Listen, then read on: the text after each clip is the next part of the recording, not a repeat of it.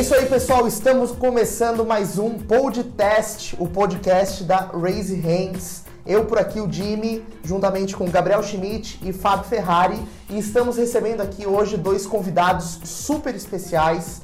Bruno Soares e Gabriel Leite, respectivamente CEO e CMO da Feeds, essa plataforma que tem como propósito colocar as pessoas em primeiro lugar dentro das organizações, não é isso? Excelente, Jimmy. A gente está muito feliz de estar aqui. Queria agradecer o pessoal da Raise Hands. Eu e o Gabriel estamos aqui, estamos muito felizes de poder conversar com vocês. Fala aí, Gabriel. Pô, muito massa essa, essa oportunidade né, de estar compartilhando conteúdo sobre o que a gente acredita e, e esse tema é um tema muito bom, né? Porque é cada vez mais é, indispensável para as empresas é, ter que colocar à disposição um canal aberto de comunicação e isso tudo faz com que as empresas cresçam. Então, é sempre bom ter pessoas como vocês que gostam de colocar isso em evidência para que ajude o mercado né, a, a, se conscientizar da importância disso. Que legal, que legal. E assim, eu, eu me, me, apaixonei de cara pela Feeds, assim, lendo sobre vocês, analisando. É, tive a oportunidade de ver alguns conteúdos, né? É, entender um pouquinho de People Analytics e tal. E, e eu sei o tamanho do desafio que vocês têm, né? É, afinal, como vocês entendem, é, como, como a gente consegue tornar o ambiente corporativo mais feliz, que é a missão principal, talvez, de vocês, né? Tem uma coisa nessa pergunta, Jimmy, que é muito engraçado, que quando a gente nasceu, a gente começou a bater muito nessa tecla de People Analytics. E aí, nós estávamos sendo acelerados pela, pela ACE ano passado, e um dos desafios que eles deram para a gente foi assim, pessoal, vocês têm que conversar com pelo menos 10 diretores gestores da área, para entender se essa tese de vocês faz mesmo muito sentido, né? Porque a gente queria muito ajudar as empresas e a gente imaginou que batendo nessa tecla, indo para esse nicho de People Analytics, a gente ia poder ajudar mais. E quando a gente foi conversar com esses, gente, em vez de entrevistar 10, a gente entrevistou quase 50 é, diretores, gestores de RH do Brasil inteiro, desde startups até empresas com 10, 100 mil funcionários, como a própria GE, por exemplo. E a gente descobriu que a maioria das pessoas de RH não sabiam o que era People Analytics. Assim, então, isso foi um grande baque ano passado. E de lá para cá, a gente começou a, a usar, sim, People Analytics como estratégia, mas muito mais batendo nessa tecla de que o engajamento dos colaboradores foi a maior dor sentida e falada pelo, pelo, pelo, pessoal de RH, né? Então, a, primeira, começou... a, primeira pergunta é, o pessoal deve fazer é, eu quero saber o que é People Analytics, o né? O que é People Analytics? Tipo, é, a gente achou que era uma coisa muito clara, que tipo, já era uma dor do pessoal de RH, e o pessoal falava assim, não, cara, não sei o que, que é, não tem ideia. Imagina o pessoal que está escutando aqui não também não deve saber também. Então, para quem está nos ouvindo, o que é People Analytics? Boa, boa pergunta. Então, a gente não sabe, não. People Analytics é usar estratégias de gestão de pessoas baseado em dados, né? Então a gente começa a coletar diversas informações da área de gestão de pessoas para tomar as melhores decisões na área de gestão de pessoas, RH, ou até a própria gestão dos, dos gestores, de maneira geral, dos líderes, baseado em números, não baseado só em feeling, né? A gente viu essa migração, o Gabriel vai poder falar melhor depois, é, na área de tecnologia, então a gente começou a falar muito de ser data-driven e tudo mais, na área de marketing, que é a área de especialidade do Gabriel, então, assim, tinha para diretoria, para reunião de diretoria, tava lá o cara de comercial mostrando funil de vendas, conversão, tava o cara de marketing mostrando é, click rate optimization, e os números chegavam ao RH, era gut feeling, né? Ah, eu acho que se a gente fizer tal coisa. Então o People Analytics vem é, exatamente para sanar essa demanda de falar, cara, olha só, o RH agora ele passa a ser estratégico, a gente também usa números para melhorar as tomadas de decisões. E que números seriam esses, alguns desses? Quais são essas métricas as principais? Boa. É, uma coisa é, que a gente gosta de falar em People Analytics é que com certeza a gente tem diversos indicadores, eu vou citar alguns, mas a ideia, a estratégia ideal de usar People Analytics é primeiro entender uma dor que tu tem.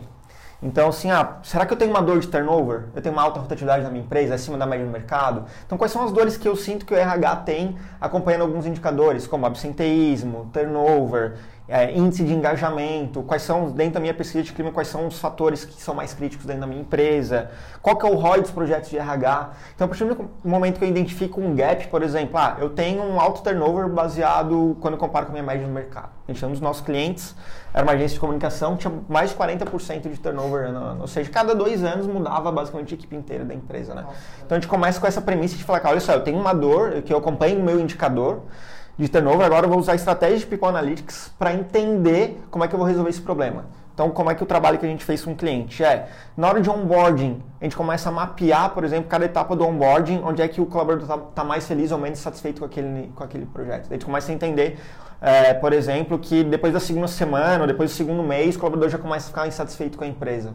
Ou é, muito, muito parecido com o onboarding de cliente na área de SaaS, né? Que é, tu começa, quando faz uma análise de cohort de quem entrou dentro da empresa, é, em que momento que a pessoa passa a, a ficar infeliz com aquele ambiente de trabalho, né? Então, a partir daí, tu começa a montar um plano de ação e começa a trabalhar cima. E quanto tempo as pessoas levam para perceber que faz uma diferença olhar os números em vez de ficar só no good feeling? Depende, vai depender muito do tamanho da empresa e do quanto é longo o planejamento estratégico dessa empresa, o quanto, vamos dizer assim, tradicional ela é, né? A gente tem visto que a maioria das empresas, e até ser o nosso público dentro da Feeds, uh, o nosso público é empresas mais jovens, entre 50 e 200, 300 colaboradores, é, é muito rápido. A gente está falando de um trimestre, um semestre no máximo. Começa a medir, dentro do mesmo trimestre já tem avaliação já. mais realista do que está acontecendo. Já, muito mais. E, e, na verdade chega a ser assustador, né? Porque é uma coisa que a pessoa nunca mediu, sabe? E aí a hora que ela começa a olhar os números, ela putz, não estava enxergando esse, essa informação que tá na minha. E, e, ao mesmo tempo é um grande desafio metrificar isso, né? Porque engajamento é algo, assim, a meu ver, muito subjetivo, ou, ou satisfação do colaborador. Você tem que, na verdade, identificar que sinais estão sendo demonstrados, né? Deve ter um desafio bem grande de conseguir metrificar isso. É bem grande. É, na verdade, ainda não é uma ciência exata, né? Então a gente tem várias metodologias para fazer isso. É, a gente segue alguns desses conceitos, desde tem uma pesquisa no Facebook, uma pesquisa famosa no Facebook que fala que as pessoas que não respondem as suas pesquisas internas dentro da tua empresa é, têm mais, é, mais propensão a sair da empresa. Ou seja, até uma pesquisa interna que tu manda para o teu colaborador, aquele colaborador que não responde, que teoricamente... Já está dando uma pista, né? Já está dando uma pista que tem uma coisa errada. E aí a gente utiliza outras estratégias de o que é engajamento e o que a FIDS acredita que é engajamento. Engajamento para a gente é que o colaborador se sinta feliz, né? ele se sinta engajado dentro daquele ambiente de trabalho no sentido de entender o que a empresa faz, o propósito da empresa, entender os resultados que a equipe está procurando, né? É, ter um líder que o apoia e consegue se desenvolver. Então a gente trabalha exatamente a solução da FIDS nessa crença minha e do Gabriel de pegar o que é engajamento, felicidade dentro do ambiente de trabalho, realização profissional e pegar várias ferramentas que começam a aplicar em cima de cada um desses pilares. Né? E o interessante é que essa percepção que a gente a gente está trazendo ela não é baseada nas nossas percepções, só minha e do Bruno. A gente realizou uma pesquisa anônima o ano passado com mais de 300 colaboradores em todo o Brasil, para entender por que você saiu da última empresa e o que te faz ficar na empresa atual. E a gente percebeu e comprovou, era algo que a gente já imaginava, que as pessoas saem das empresas por muito mais questões emocionais do que racionais. Então a gente mapeou e dentro das respostas tinha: ah, eu não sou ouvido pelo meu líder, eu não sou reconhecido, eu não me sinto parte da empresa, meu propósito não está alinhado, é, eu não tenho feedbacks contínuos, não tenho feedbacks constantes. Então 12% hoje reclama de salário, enquanto 50 e poucos por cento reclama por falta de reconhecimento. Então a gente percebeu que essas questões emocionais elas havia um padrão entre elas e fomos ao mercado para identificar se haviam soluções que resolviam isso. O que, é que a gente descobriu? Que sim, existem soluções que resolvem isso, só que essas soluções elas têm alguns problemas. Uma, que elas são muito engessadas. Então, para você ter que, é, enquanto cliente, né, adaptar a sua personalidade enquanto empresa ao software, é muito burocrático, acaba não tendo uma abertura muito grande para isso. As empresas não são tão guiadas, por, não tem tanto foco no cliente assim, ao ponto de personalizar essas questões. Então envolve muita burocracia, muita demora em atendimento que para esse cliente que precisa resolver algumas questões é um diferencial. E para a empresa resolver, ela precisa usar duas, três soluções diferentes. O que, que acontece? Quem consegue usar hoje duas, três ferramentas diferentes do que já usa no dia a dia para cuidar de pessoas? Não vai funcionar. As pessoas não vão usar. E se as pessoas não usam, não funciona. Porque é diferente de um software de marketing que é utilizado por uma, duas, três pessoas no marketing, a FIDS é utilizada pela empresa inteira desde o colaborador, seja ele estagiário, gerente ou diretor, é, o RH, não é só o RH que usa, é a empresa inteira. Então isso acaba tendo uma influência muito grande dentro da empresa. Né? Só 13% falam que o problema é salário? 12%. 12%, 12% é pouco? Pouquíssimo. A minha experiência, a minha experiência o pessoal quer, basicamente faz um raciocínio. Se eu recebesse mais, eu aceitava a caca que eu passo todo dia no trabalho, vamos dizer assim. Então, na realidade, ele sempre fala assim... Só que isso é ilusão, né? Pois é, mas assim, eu, eu, eu, normalmente eu escutava muito mais as pessoas falando assim, eu quero aumento de salário, porque eu não aguento mais ficar aqui dentro. Tipo assim, o raciocínio é o contrário que eu fico percebendo. Não sei se é verdade. É, então, mas daí olha o link, inclusive o link que tu falou assim, ah, é, eu, eu, receberia mais, aí eu aguentaria ficar aqui dentro. a parte que ele fala, aguentar ficar aqui dentro, é porque ele tem um problema de reconhecimento, Sim. de má gestão e tudo mais, que se tu solucionasse isso, talvez ele não precisaria ficar Mas, a- reclamando. mas a métrica não fica meio puxada pro lado do salário por causa disso? Não, na, na nossa crença não. E essa pesquisa que o Gabriel comentou agora nem foi, da- nem foi a solução, da, a- o resultado da nossa pesquisa, é a pesquisa do Instituto Happy Valley, que quem está por trás do Management 3.0. Eles entrevistaram pessoas no mundo inteiro e o resultado foi esse, assim, enquanto 12% reclamam de salário, 64% reclamam de 64. falta de reconhecimento. Isso. Tipo, as pessoas estão muito mais preocupadas em serem reconhecidas, em entregar de fato algo dentro das empresas, do que querer 200 reais de aumento, sabe? 3% de aumento. E olhando para o mercado de RH especificamente, vamos falar de Brasil. Como é que vocês têm visto essa oportunidade para o modelo de negócio de vocês, para essa proposta de valor de vocês? Parece muito interessante, né? Ah, como é que está sendo a penetração de mercado? As, as empresas estão entendendo? Elas estão resistentes ou não? Como é que está sendo? É, espero que os nossos concorrentes não estejam ouvindo. É, a, gente, a gente realmente acredita que a gente está num baita oceano azul, porque na área de RH as pessoas olharam durante muitos anos sempre no mesmo mercado, que era o mercado de departamento pessoal, então é, benefícios, na parte de DP ali, de software de DP, é, folha de pagamento, benefícios, ponto eletrônico, é, e tinha pouca gente olhando para as pessoas de fato, né? Tipo, a gestão de pessoas, como é que eu vou desenvolver o Gabriel, o Jimmy, o, o Ferrari, as pessoas dentro das empresas. Então a gente acredita que a gente está surfando ainda uma- boa maré de um, de um oceano azul. E aí começou a acontecer, Gabriel, uma coisa muito bacana que é o seguinte: ano passado, que foi o primeiro ano da FIDS, a gente começou em maio do ano passado, a gente bateu em várias empresas e a gente tomou muito não, né? E essas mesmas empresas começaram a buscar a gente esse ano. É, porque elas começaram a entender que a FIDS, ou as soluções como a FIDS, claro, a gente não tem só a FIDS no mercado, tem outras soluções também, mas o que a gente visa ajudar as empresas não é mais um nice to have. Olhar para as pessoas dentro das empresas e desenvolver elas, né? É, não é mais uma coisa assim, ah, vou me diferenciar. Ela não é mais uma coisa que vai diferenciar do mercado, ela passa a ser essencial. Mas o mercado é que se aculturou ou foi muito parte de vocês tentar aculturar esse mercado? Eu vejo que um pouco dos dois. A gente não pode falar que ainda foi muito da FIDS, porque o nosso impacto ainda é, relevante, mas ele ainda é pequeno, é muito num, num ecossistema bem, bem focado, principalmente em empresas pequenas e médio, porte, principalmente da área de tecnologia e comunicação. Mas eu acho que a gente tem feito sim um trabalho muito relevante de mostrar isso para as empresas. A gente tem um cliente, inclusive, ah, que é, ele escreveu um e-book de como eles revolucionaram a cultura e um dos pilares foi a FIDS. Isso. Que genial. Sem, sem falar com a gente, não foi assim um negócio combinado, vamos, faz um desconto pra Não. mim aqui que eu vou escrever. O cara só mandou pra gente, olha o que a gente fez e vocês estão aí. Então eles estavam vendendo é, para vocês, vocês não precisavam vender, estavam vendendo sozinho. Né? Muitos, muitos clientes. Parte, inclusive, disso, é, parte da nossa estratégia de aquisição de cliente, desde o início, tem sido indicação. E hoje, todo mês, todos é, dos clientes que a gente fecha, todo mês tem um ou dois que vêm de indicação de outros clientes. Isso já seria, é, seria a inbound, vamos dizer assim, a estratégia de inbound de É, vocês? sim, seria sim. essa, essa entrada? A gente tem um programa chamado Indica Feeds. Eh, e os clientes têm acesso a esse programa, né? E ele todo, todo, todo mês tem. Na verdade, assim, toda semana tem alguém indicando alguém, Toda que às vezes a gente não fecha esse cliente que indicou, né? Mas para mostrar que a gente tem ajudado eles. Uma coisa muito legal que a gente faz na Feeds também, eh, a gente faz geração de conteúdo, claro, né? Como estratégia de inbound, mas a gente tem um chat com todos os RHs que são nossos clientes. E o nosso chat ele não serve só para tirar dúvida, dúvida técnica, a gente tira dúvida conceitual. Então a gente tem, por exemplo, um cliente que está com um problema para criar uma pesquisa de clima, um cliente que está com um problema ou dúvida de OKR, por exemplo, que é um dos nossos grandes pilares, uma avaliação de desempenho. Então a gente ajuda eles também a fortalecer O chat tá é dentro do aplicativo? nenhum aplicativo. A gente tem como um dos valores, né, essa questão do foco no cliente. Então a gente dá muita atenção a isso. Nosso terceiro colaborador foi um CS.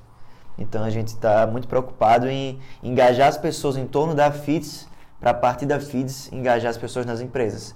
Não adianta você querer impor um software de engajamento sem antes ter uma estratégia de como engajar as pessoas no seu próprio software. Claro. E hoje, é, a gente falando de mercado, né? Hoje 10% das empresas no Brasil usam soluções como a FIDS, enquanto que no resto do mundo 70%. Então a gente está, como o Bruno falou, a gente está ainda, a gente está no oceano azul, em que várias soluções como a FIDS está ajudando a levantar essa bandeira, então isso é muito bom.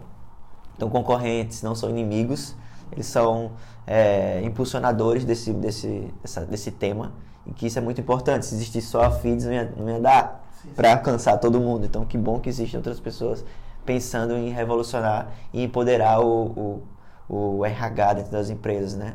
E uma coisa interessante é que o fato da FIDS ter várias coisas em um lugar só foi um dos principais é, insights assim da, da nossa so- solução, porque é, o RH ele, ele encara isso como uma, pra- uma praticidade muito grande e os dados que geram isso é muito bom para porque o RH ele sempre foi meio que o patinho feio da empresa. Ele sempre sofreu muito discriminação, sempre sofreu muito preconceito, falta de valorização. E muitos dos nossos clientes falam, pô, existe é, uma Bianca, por exemplo, antes e depois da FIDS aqui na empresa. Ela passa a ser muito mais valorizada. Então a gente costuma dizer que uma coisa legal na FIDS é essa causa que a gente, que a gente traz por trás, é, que é de construir ambientes de trabalho mais felizes, colocar as pessoas verdadeiramente em primeiro lugar nas empresas. Isso faz com que a gente tenha um produto com alma. Então não é aquele produto que a pessoa apenas resolve o problema dela. Não, ela resolve o problema dela, ela gosta de como ela resolve e ela sente parte daquilo. Acaba criando uma comunidade em torno da FIDS e faz com que as indicações cresçam cada vez mais.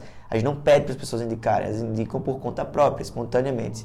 Isso com pouco tempo de mercado é, que a FIDS tem. Então isso é um indicador de força de marca, de branding, é muito grande, muito grande. Então as pessoas mandam prints pra gente quando tem os vencedores, que a gente tem gamificação dentro da FITS. Tudo que as pessoas fazem ali, elas vão ganhando moedinhas, isso impulsiona elas a usarem mais. E todo mês tem vencedores. Os clientes às vezes mandam fotos pra gente dos vencedores, os vencedores postam nas redes sociais. Então é um produto B2B, mas ele tem um impacto diferente, assim, que acaba tornando um pouco B2C, sabe? Ele acaba tendo uma relação Sim, mais direta com o mais direta com o cliente. E fazendo uma pergunta que ela não é tão técnica, assim, vou usar do, do teu termo uma pergunta mais conceitual. A gente fala, a gente está falando acima de tudo de relação, né? Relação empresa com colaborador, colaborador com a empresa. Ah, como é que as empresas estão entendendo ou não estão entendendo seus colaboradores? É as empresas que não estão entendendo os colaboradores ou os colaboradores que estão com dificuldade de entender as suas empresas? Boa pergunta, bem, bem questionado. Ah, a gente acredita que as empresas não estão entendendo seus colaboradores.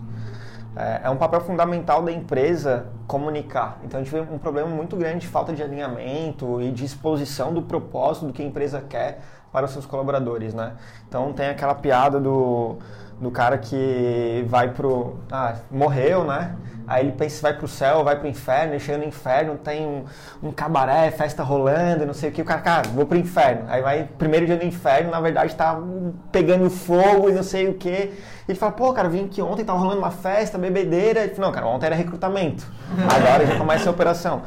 Então, quando rola esse, esse gap, cara, de employer brand, employer brand, aí o cara olha, nossa, lindo, vou trabalhar, chega lá na empresa, o cara não sabe o que vai fazer, o teu gerente não te preparou, tu não tá, o teu onboarding não está preparado.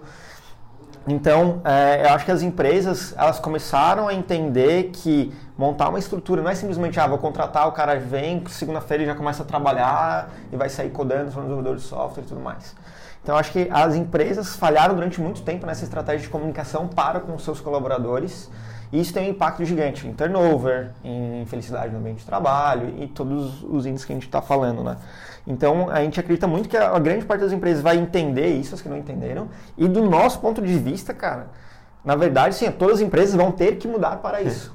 A empresa que não mudar para isso, ela está fadada ao, ao, fracasso. E qual é essa a mudança, digamos, a número um? A gente, eu sei que é uma série de mudanças, né? E elas não acontecem do dia para a noite. Mas uh, o que, que, seria, digamos, falando agora para uma empresa, né? Uh, por onde que ela tem que começar essa mudança? Onde seria o ideal começar essa mudança? Começa no mindset de entender que a empresa não gera valor, né? Quem gera valor são as pessoas que estão dentro dela. Então, se tu não entender isso, é, nada mais faz sentido, né? Não, a gente não precisa falar de tecnologia, tem muita coisa ainda para mudar, mas a questão é, beleza, a gente começou a olhar para as pessoas de verdade, faz sentido? Uma outra, uma coisa que é engraçada é que é o seguinte, se tu perguntar para a maioria dos CEOs, eu vou perguntar qual que é a maior coisa mais importante para dentro da, da tua empresa? E eles vão falar pessoas. Aí tu vai olhar o, a tabela de orçamento, a RH está em oitavo lugar, né? então é, continua sendo dísparo. Mas o que a gente tem visto é isso mudar, principalmente nas empresas de tecnologia e comunicação. Então, o orçamento hoje, o RH já tem orçamento próprio e tudo mais. Mas, desculpa, sendo direto, a, a tua pergunta é: primeiro, o mindset de entender fielmente que tem, temos que colocar as pessoas em primeiro lugar. Né? É, essa, essa mudança de falar, puta, pessoas são os problemas, cara, eu tenho, preciso de CLT aqui para me proteger, eu tenho um clubinho aqui que nós vamos inventar o próximo produto. Fala, não, cara, tem que ser mais horizontal, tem que ser mais transparente, as pessoas estão muito mais capacitadas, todo mundo tem muito mais conhecimento, deixa todo mundo ajudar, né? Acho que isso é um, é um- é um bom começo. Segundo, depois começa a montar alguns processos de gestão de pessoas. Hoje a gente fala muito de gestão moderna de pessoas que envolve um, um framework básico aí, que é feedbacks contínuos dentro das empresas. Pô, a GE tem 300 mil funcionários, cara. Eles migraram de uma avaliação anual de desempenho para feedbacks contínuos. Então não é a tua empresa com, ah não, porque isso não serve para minha empresa, minha empresa tem 500 funcionários. Cara, sério. E a gente tem vários clientes que já fazem isso, né? Ah, feedbacks contínuos, gestão de objetivos e metas de uma maneira um pouco mais transparente. Tem empresa que até hoje esconde quanto que a empresa fatura, cara. É, tipo, às vezes a empresa é SA esconde quanto a empresa fatura. Como é que pode? Cara, tô encantado com a empresa de vocês, com o produto. ah, quero contratar, mas como é que vocês embalam todo, toda essa, essa proposta de valor para o mercado? Falando mais de branding, agora indo mais para a linha de comunicação.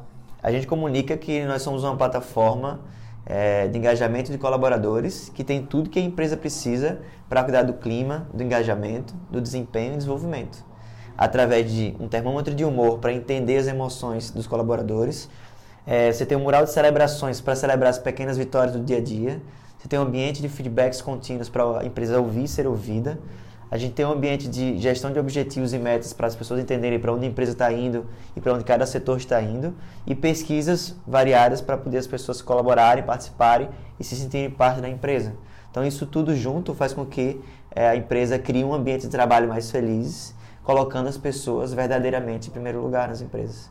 Legal. Mas a, a comunicação que vocês estão tentando fazer no ponto de vista de estratégia de marketing não é tão baseada em, nesses filtros que está levantando. Vocês têm mais um, o objetivo de vocês é passar essa paixão que vocês têm no sentido de fabricar uma que é uma evolução da maturidade do próprio DRH, né? Sim, isso é bem importante porque toda a comunicação que a gente faz, a gente tem várias pessoas que a gente procura atingir e colaborar, né? Que tem desde o colaborador, que para ele é importante, ele olha para feeds e a gente tem a receptividade muito grande por parte deles, porque eles olham para feeds e falam, putz, finalmente um ambiente que eu vou ser ouvido. Então, eles já fazem esse, esse compartilhamento de sentimentos todos os dias nas redes sociais. Então, eu venho da área digital, né? A gente conhece até, Jimmy, dessa área digital. E durante 10, quase 10 anos eu, eu estudei o comportamento do ser humano nos ambientes digitais, principalmente na, na social media, né? que era o meu foco principal. E eu percebia que as pessoas já, já fazem, já falam sobre a empresa, sobre seus gestores no ambiente digital no dia a dia.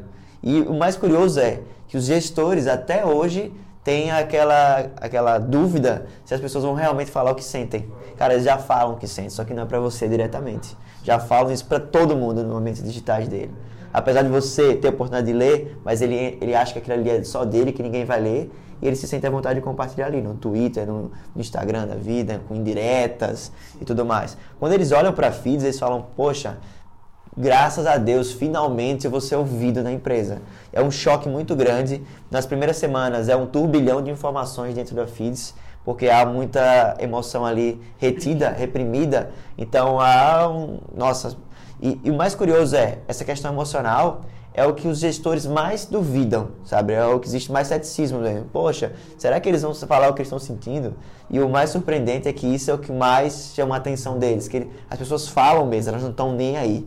Elas falam, elas sabem que o gestor direto dela vai ler e elas sabem que o RH vai ler. E elas falam mesmo, elas dizem porque está muito triste que o gestor não tem ouvido ela, que ela não participou de, uma tal, de alguma reunião, e falam coisas pessoais também, que hoje é cada vez mais difícil você separar. Então é um cachorrinho que morreu, é uma insônia que teve na madrugada. Então as pessoas falam, e isso é importante a empresa ouvir. Claro. E o mais legal é que na FIDS a gente tem uma atenção muito especial a isso, de maneira até gerar um alerta automático para o gestor quando o colaborador compartilha que está muito triste. Então imagina, você está numa reunião lá e você recebe uma notificação no seu e-mail. Olha, o, o Gabriel não está bem, alerta crítico de humor. Cara, tu para tudo no dia para entender por que aquela pessoa não está bem.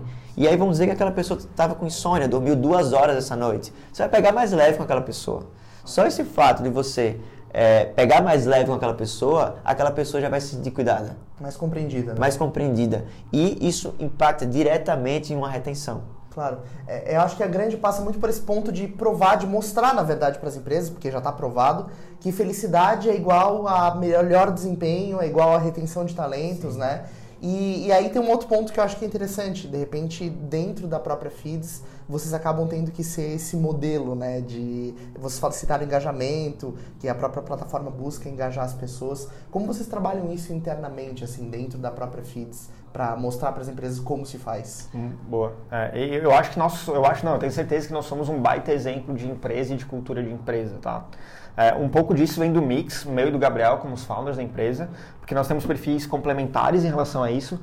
É, o Gabriel é da área de publicidade, marketing, eu tenho um background mais tecnológico, né? Então, é um cara um pouco mais pragmático, um cara um pouco mais criativo. A gente juntou essas duas forças e começou a aplicar isso dentro da cultura da empresa. Então, se olhar assim, tem pilares de pense diferente e tem pilares seja data driven, sabe? Então, a gente vai, vai fazendo esse mix dentro das empresas. Então, assim, One on One, por exemplo, falar de alguns processos que tornaram nossa cultura muito forte, tá? Só para vocês terem ideia, é, nós temos hoje, nós estamos com 13 colaboradores e no mês passado nós estávamos com 9, 10 e a gente teve, acho que 30 ou 40 feedbacks trocados dentro da plataforma, dentro da nossa empresa. Ou seja, todo mundo envia dois, três feedbacks todo mês, pelo menos. É, e a gente tem alguns processos, por exemplo, a gente faz reunião de check-in de OKR é, toda semana, toda segunda-feira é sagrado. Então, assim, a colaboradora que entrou ontem sabe qual que é o objetivo da empresa para esse trimestre, objetivo para o ano. E, ou seja, em duas horas que ela estava ali dentro, ela já estava completamente alinhada para onde é que a gente estava querendo, para onde é que a gente está querendo ir e como é que a gente vai fazer para chegar lá. Né? É, outra coisa que é muito importante é a questão dos feedbacks. Então, inclusive, é um dos nossos pilares, assim, não tem frescura de dar feedback. Às vezes os colaboradores vêm para dentro da FIS e tomam um susto ali na primeira semana, porque a gente aprende a falar, depois tu aprende a ouvir, depois começa a ficar muito mais tranquilo sobre isso. A gente tem os processos de, de one-on-one, então pelo menos uma vez por mês, todo líder tem que conversar com o seu liderado. Né? Uma conversa aí começa entre meia hora e uma hora. E aí faço um parênteses de um, um, dos gestores que eu mais que eu mais curto, assim, não pude conhecer ele, já faleceu, que é o, o Andrew Groove da Intel. Ele fala que 90 minutos com um colaborador seu pode impactar a vida dele dentro do trabalho pelo menos duas a quatro semanas, né? Então, cara, às vezes tu investe um pouquinho para conversar com alguém, para ouvir aquela pessoa e nas próximas duas semanas o cara tá voando, assim, né? Então isso é muito importante. Eu queria puxar pra, um pouquinho para nossa praia de novo aqui. É, a nossa estratégia como Raise Hands é tentar fazer uma, uma tentativa de construir uma forma de comunicação de engajamento, onde você chega e desenvolve um conceito de audiência, é, onde as pessoas podem eh, pegar valor sobre, sobre o conteúdo que está sendo gerado. É, vocês têm uma estratégia de conteúdo que vocês praticam hoje. É, como é que vocês veem esse processo de conteúdo? Vocês fabricam novos leads, novos clientes através desse processo de conteúdo? Sim, a gente tem a estratégia de, de blog, por exemplo, a gente tem social media e a gente tem o Peoplecast e eventos, né? Então, querendo ou não, quando a gente vai para um evento, a gente quer ensinar as coisas para os clientes, mas a consequência disso é a geração de lead. Então, hoje a gente já gerou lead por todas as essas quatro aí que eu lembrei, pelo menos de cabeça, de repente o Gabriel pode complementar, mas pelo menos esses quatro canais Quais aí. são esses canais? O blog, o que o blog fala hoje? O blog a gente fala de, desde coisas mais conceituais, do tipo, por exemplo, ah, apresentar o projeto Oxigênio do Google, que foi um baita projeto na área de gestão de pessoas. Você tenta é. mostrar o que está acontecendo no mundo. Né? Exatamente. Desde isso até dicas de OKR, por exemplo, os erros, tipo, não cometa esses erros na hora de utilizar OKR, né? Então a gente faz um mix de coisas conceituais com coisas um pouco mais práticas. E nas redes sociais vocês têm qual estratégia que vocês praticam? Nas redes sociais a gente procura é, trazer um mix, é, um conteúdo dinâmico, que a gente acredita que não dá para você ficar sem, todo dia publicando uma arte, todo dia publicando um GIF, todo dia publicando um vídeo. A gente tem que sempre estar tá variando esse conteúdo para dar dinamismo à, à, marca. Então, dias a gente publica um post no blog, e aí linka isso nas redes sociais. Outro dia a gente mostra um dia a dia nosso aqui, então algo interessante que aconteceu, ou um evento que a gente participou, um webinar que a gente está lançando, um podcast que a gente, que a gente gravou, um webinar que a gente está é, divulgando. Então, a gente procura dar dinamismo na nossa comunicação para que seja atrativo acompanhar aquilo ali. E aí a gente vai variando a, é, o foco daqueles conteúdos. E o podcast, vocês, qual, qual a estratégia que você pratica? O podcast, hoje? a ideia é trazer pessoas, é, mostrar a experiência das outras pessoas. Né? Uhum. Então a gente entrevista é, normalmente diretores de empresas, ou diretores de RH, ou gestores de RH, contando a experiência alguma, de alguma área que ela é mais específica. Então a gente entrevistou 10 pessoas que são especializadas em employer branding, pessoas que são especializadas é, em qualidade de vida. Então tem vários pilares ali que a gente vai falando, não só coisas relacionadas Feeds, né? Mas sempre no universo de gente de gestão. Teve um cara que é diretor, que foi, foi meu professor na área de gestão de projetos, que é diretor na, de PMO, então que isso impacta, né? Na, na, parte de gestão de pessoas. E então a ideia é realmente começar a mostrar, falar um pouco de comunidade, trazer essas pessoas que nunca falaram, nunca participaram de um podcast como está participando aqui, e envolver elas também nessa questão de comunidade. E quais foram os desafios? Uh, a gente tem falado muito ultimamente, inclusive em alguns podcasts anteriores, nesse principal desafio hoje que as marcas vêm, principalmente as pequenas empresas, startups, de uh, começar, né? Tu, tu, sair do zero, né? Uh, como é que vocês começaram essa marca? Quais foram as primeiras estratégias, iniciativas, táticas de comunicação? Como é que vocês começaram a apresentar a Feeds ao mercado nas redes sociais? Boa. Essa eu vou deixar toda pro Gabriel, porque, porque, se fosse por mim, a marca, a marca literalmente a gente teria investido muito pouco e teria, teria sido tipo Feeds em preto branco e cinza e teria continuado assim como, como uma boa pessoa de software que é, né? que é um cara muito mais preto e branco, mas meio binário. O site é assim, né? Feeds, assim, endereço de contato por aqui, é, por ele. aí, quando a gente começou a trabalhar, a galera falou, não, cara, tá louco, peraí, deixa eu mostrar como é que faz o negócio aqui. Então, foi assim, né? É, eu acredito muito na força da marca. Então, eu sou um cara muito conectado com, com essa questão. Então, eu acredito que se você tem um software sensacional, uma solução incrível, se você não tem uma marca em design que gera uma identificação com o seu público, que transmita alguma mensagem, ou que tenha uma beleza no seu design, isso vai passar uma, uma pouca credibilidade para a sua audiência. Então você tem que pensar na construção da sua marca desde o layout até o nome. Então o nome ele é muito importante. Feeds vem de feedback. Então tem tudo a ver. O Z no final do feeds tem uma mensagem subliminar ali que a gente quer atingir essa geração Z no futuro que vai estar tá gerenciando o mercado de trabalho, vai estar tá liderando as empresas.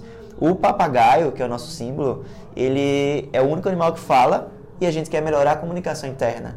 Então, tudo isso foi pensado justamente em, em deixar mais atrativo e mais, gerar mais identificação com o nosso propósito e com o nosso público. Então, essa foi a primeira coisa. A segunda coisa, em termos de comunicação, é, é a gente precisa primeiro entender o que é, que é relevante para o nosso cliente. Não adianta a gente, com nossas percepções aqui, que poderíamos fazer, é, falando, ah, a gente deve ir por esse caminho, a gente deve ir por esse outro caminho, a gente deve fazer isso aqui, a gente deve fazer isso ali.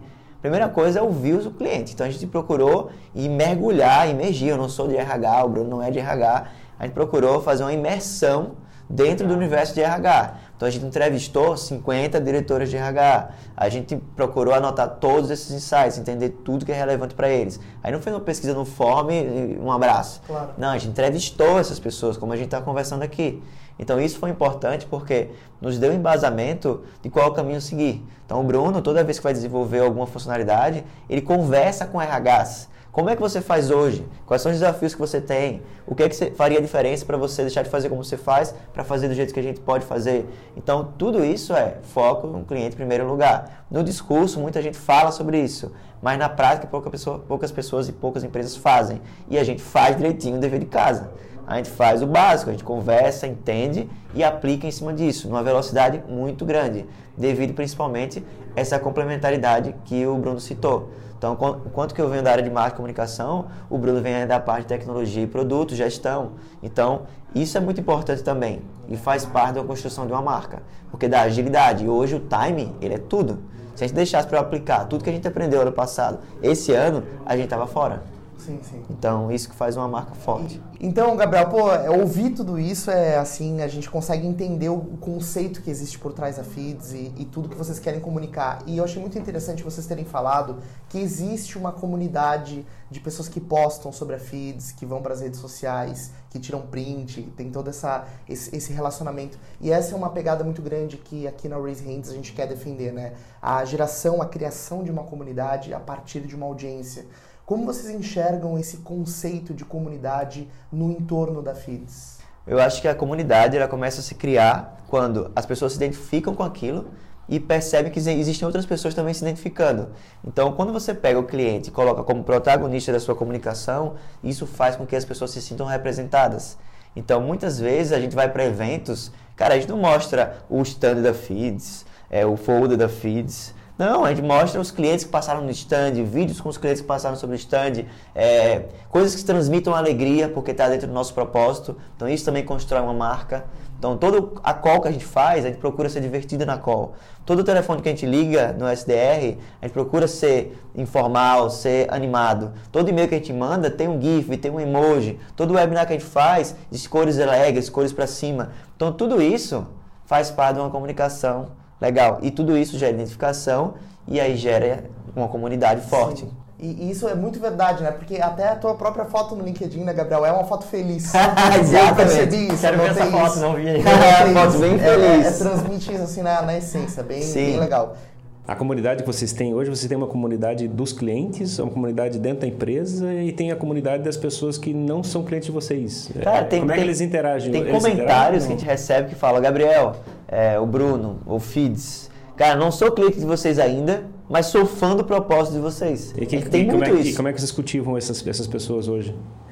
A gente cultiva de várias maneiras, tipo Redes uma- sociais? redes sociais, é, tem o- o- a parte do CS que é muito importante. Então hoje a gente tem quase 5 mil pessoas já usando a Feeds diariamente e a gente No CS, conversa tá falando muito. do sucesso cliente, mas ele não é Sim. cliente ainda, então teoricamente vocês não Os estão... que não são, a gente age de outra forma. A gente age. é, um comentário criativo já é uma forma de você é, se aproximar daquela pessoa que às vezes não é um cliente ainda, mas que tem um- uma admiração por você. Um comentário que você responde que não seja obrigado pelo seu comentário já faz a diferença. Tipo, que bom que você é, gosta do nosso propósito. Quem sabe um dia a gente vai se tornar um cliente.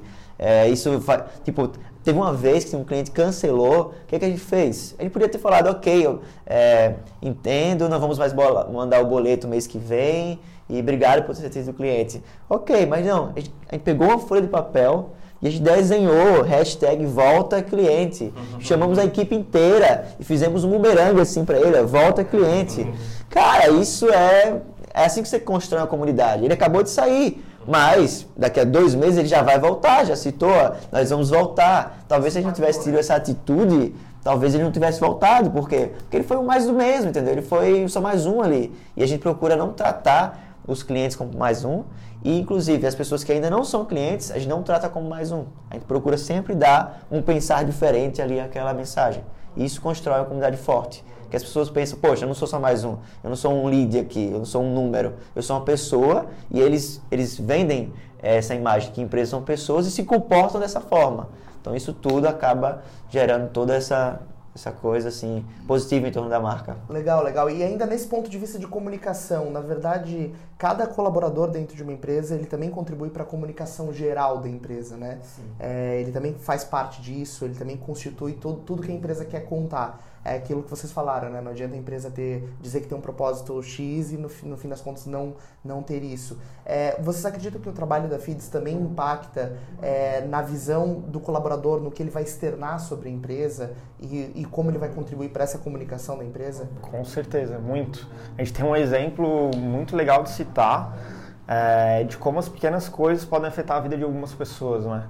E uma delas é de um cliente que respondeu ao nosso NPS falando assim, a FIDS, um colaborador, tá? No RH, na gestão, a FIDS mudou a minha vida. Eu recebi um feedback de um colega que trabalha comigo há anos, podia ter enviado feedback sempre, mas as pessoas não caem.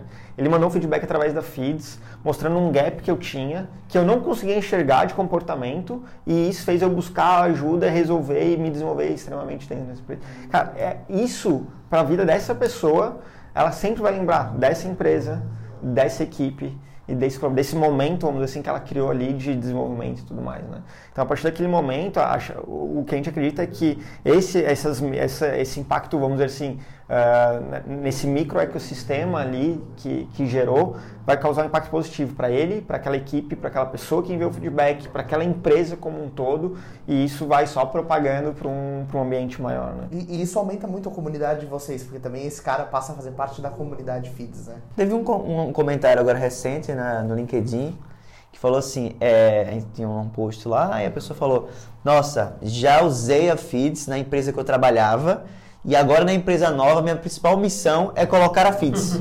cara, o cara não é RH, o cara não é gestor, o cara não é diretor, o cara não é... Cara, não tá sendo pago para isso, não tá recebendo... Totalmente espontâneo, né? Espontâneo total, então, entendeu? Que isso, isso é muito massa, cara. E a empresa, a empresa é, que são clientes de vocês percebem a possibilidade de externar como é que ela está cuidando do RH para fora, digamos assim, ela consegue, ela, ela consegue deixar exposto um pouquinho mais do que como a maturidade está crescendo do processo de gestão? É, talvez até aproveitar, né, Ferrari, este movimento. Digamos assim, eu vou implementar agora uma Uh, uma nova ferramenta, uma nova plataforma através de uma mudança já de mindset anterior. A visão daquela empresa americana Glassdoor como é, é nessa direção, né? Sim. Como é que você chega e mostra um pouquinho mais como é que é o bastidor interno Ontem, da empresa? o Bruno me mandou um link de um cliente nosso que fez isso. Foi a Dots. Eles estão usando a Feeds agora há pouco tempo e lançaram isso para o mercado. Olha, agora estamos usando uma, uma plataforma para estimular o feedback aqui dentro. E tem várias recompensas em Dots relacionados a isso. Gamificaram Gamificaram. Eu, assim, o meu sonho enquanto feeds é que no futuro é, as empresas elas coloquem a feeds como um benefício da empresa. Tipo, ah, eu tenho é, seguro saúde. saúde, eu tenho é, ticket de alimentação, tem vale transporte, tem o FIDS. E aí que os colaboradores já saibam o que, que é isso. Isso, né? o colaborador já sabe e ele vai pensar duas vezes em entrar ou não entrar numa empresa que tem ou não tenha FIDS. Muito legal. Vai ser queimação não ter FIDS. Já vira um ativo da empresa. Exatamente. A gente escreveu um artigo recentemente falando que a empresa precisa aprender a mostrar a cozinha. E, tipo, mostrar como é que ela faz por dentro, como é que é feita as coisas. É tipo, aquele negócio de você entrar no restaurante e a cozinha está fechada atrás de uma parede e não sabe como a comida é preparada. E como é que a coisa está caminhando para uma visão onde a cozinha parece estar dentro da, do restaurante convivendo com as pessoas ao redor. Sim. E o RH talvez seja exatamente uma área que mais pessoa tem vergonha de mostrar o que está acontecendo na realidade. Por isso que eu estou falando da questão, talvez, da, do ponto de, é é, de mostrar que para fora, para fora da empresa, que como é que a empresa está é tá cuidando bem daqueles funcionários ou cuidando dos problemas sérios que estão acontecendo naquele funcionário. Isso é um ponto legal porque a, a, o RH ele foi criado para solucionar um problema que as empresas modernas hoje teoricamente não têm, né? É mais ou menos assim, é, foi criado uh, numa outra era em que assim eu tinha eu cuido da área de operações, cuido da área tal, da área financeira, da área tal. ninguém precisa cuidar das pessoas porque a gente vai contratar uma pessoa aqui que vai olhar só para isso. Tá então, assim, ah, tu tem problema com gestão ou com um conflito com um colega, não RH. fala comigo. Fala com o RH. É, passa, passa no RH. Departamento de problemas. É, departamento de problemas, né? É, é, bizarro, a gente passou por alguma, alguns leads que a gente conversa no meio do caminho, eles têm um pouco ainda nesse mindset do tipo, não, cara, meu gestor aqui, ele não cuida das pessoas, quem cuida é o RH, tá ligado? Se ele tem problema de conflito com um colega, não sei o que, passa no RH. Existem muitos medos ainda, é. né? Sim, sim. Mas, é, em relação a externalizar, acho que tem um movimento, quem tem feito isso muito bem no Brasil, na verdade no mundo inteiro, mas principalmente no Brasil se virou muito forte, é a própria GPTW, sim. então essa questão do selo, de bancar ali e tudo mais, então a gente vê que tem esse movimento muito forte das empresas falar, cara, olha, aqui a gente está olhando para os nossos colaboradores e tudo mais. Sim. Inclusive a gente está namorando aí talvez uma parceria é, com essas empresas que dão esse selo, né? Store Glassdoor, tem GPTW e tudo mais. Né? Novidades no podcast. É, então, quem sabe um dia a gente chegue nisso também, de falar assim, cara, beleza, ele tem GPTW, é, mas GPTW, que a gente gosta muito, mas sim, o GPTW é um, é, uma, é um snapshot, né? É uma foto daquele momento do ano. A Feeds eu tenho dados do ano inteiro em do tempo cara, real. Em tempo real. Então, é, olha só que bacana que é também ter o selo Feeds de é o, alto engajamento, de É o Google Analytics das empresas para RH, né? É. Boa definição, vamos usar. Essa, essa é a lógica, ó, na, na minha visão, né? E ainda nessa, nesse sentido, vocês acham que faz sentido vocês de, talvez trabalharem esses feedbacks, essa interação que a comunidade de vocês gera e que isso esteja presente na comunicação da Feeds, do tipo, ó, oh, o cara falou isso aqui, como isso talvez pudesse estar nos canais oficiais da Feeds? Hoje Acho legal hoje eu citar os sim. top 10 que... Ah, isso é muito massa. Assim, isso aí, essa, essa ideia de usar alguns feedbacks para a própria comunicação da Feeds, a gente já existe, tem uma, uma série que a gente usa, que é, tem algumas aspas, de alguns clientes, de alguns RHs e até empresas, pessoas que ainda não são clientes. A gente tem isso. E uma coisa recente que a gente lançou foi o top 10 RHs. Então a gente fez uma lista de 100, mais ou menos, nomes de RHs que realmente colocam as pessoas verdadeiramente em primeiro lugar nas empresas, que estão nessa, velha, nessa nova economia já pensando em adicionar tecnologia na área de gestão de pessoas, ou pessoas que estão na velha economia que já fizeram essa trans, transformação digital de mindset e que estão realmente fazendo um trabalho relevante dentro das empresas. E aí mensalmente a gente divulga essa, esse top 10 aí e que ajuda, que são quem são essas pessoas? Geralmente são clientes ou pessoas que geram essa inspiração para o mercado.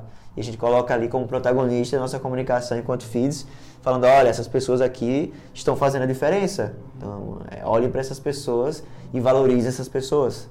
Então, a gente coloca eles como protagonista mesmo. E tem uma coisa legal de citar, é, que, por exemplo, eu que vim da área de software, é, a, a, equipe de software, as pessoas de software são muito engajadas entre elas. Tem muitos fóruns, muita comunidade, muito evento. O pessoal de RH, ele era, ainda é um pouco, mas ele já, já foi muito mais retraído, as pessoas não compartilhavam as informações. Sim. Que estratégia que está usando a tua empresa uhum. de recrutamento e seleção? Que estratégia está usando de retenção? As pessoas não se falavam. Então, quando a gente faz uma, um trabalho, por exemplo, como esse, do, do, top 10, as pessoas começam a se conhecer. Sim, trocar olha ideias. só que legal, eu não conhecia, não sabia que o outro também era, que o fulano era também cliente da Feeds. Deixa eu trocar uma ideia como é que ele está usando a Feeds lá. Né? Ou, às vezes, tem dentro desse top 10, tem pessoas que não são nossos clientes ainda, mas as pessoas passam, olha, putz, eu não conhecia esse cara de RH. Para Feeds ter colocado lá, porque o cara deve ser bom mesmo. Já se conecta com o cara, então já começa essa, essa outra Já gera conversação. É né? uma referência, né? Você gera referências. E que a área de RH, é, o Bruno citou lá no começo, né, que é, da questão da área de tecnologia com relação a isso. E eu vejo hoje muito a área de RH muito parecida com o que era a nossa área de marketing lá em 2009, lá em 2010. Então, é, o profissional de RH hoje está passando por essa transformação digital, enquanto que o profissional de marketing lá em 2009, 2010 passou também. Então, quando a gente falava em marketing digital em 2009, 2010, em social media, em balde nem era citado. Então, o SEO se posicionou. SEO, nossa, aí, cara, era ó, marketing digital raiz, hein? Cara, marketing digital raiz, a gente acompanhou, acompanhei esse crescimento aí. E é muito parecido com o que é RH agora. Essa, esse momento do RH é muito parecido. E, poxa, eu lembro que lá em 2009, 2010, o profissional de marketing, cara, ele não entendia, a maioria não entendia nada do digital. Então existia o profissional de marketing digital, que especializava nisso e trazia para o profissional de marketing que estava na agência de publicidade, que foi aos poucos se digitalizando. Então foi surgindo mais pós-graduação sobre isso, mais cursos sobre isso, mais livros sobre isso, mais empresas sobre isso, buscando muito conhecimento lá de fora e trazendo para cá. E o RH muito parecido hoje. Então o RH agora já está começando a surgir pós-graduações sobre RH ágil, né? na ESPN, por exemplo, tem. É, na HSM já está lançando curso sobre isso, RH estratégico, Digital School também já está levantando essa bandeira. Então, está cada vez mais sendo falado sobre isso, RH analítico, mas a gente ainda está nessa transição, nessa transformação. E é muito legal ver vocês liderando isso também, né? A FIDS à, frente disso, bem, bem legal. E pra galera encontrar FIDS, né? A gente falou tanto... É nosso vizinho aqui, é, né? É, nosso vizinho de sombra. Venha nos visitar aqui Quem não sabe, a gente está gravando hoje, né? Novamente, Sim, nosso aqui no podcast Sorro. aqui no Sorro. Aqui é o nosso ninho, né? Nosso novo ninho. Estamos há pouco tempo aqui, mas foi bom, porque é um ambiente alto, dá pra gente voar bastante. e é isso, vem nos visitar, vem tomar um café com a gente, no meu caso um suco, porque eu não tomo café, sou um publicitário que não toma café, sou do suco. Digitando feeds ali encontra fácil. Com Sim. certeza. www.feeds.com.br, nas redes sociais Feeds Oficial. Sim. É, Instagram, LinkedIn, o blog também está ativo, o Peoplecast.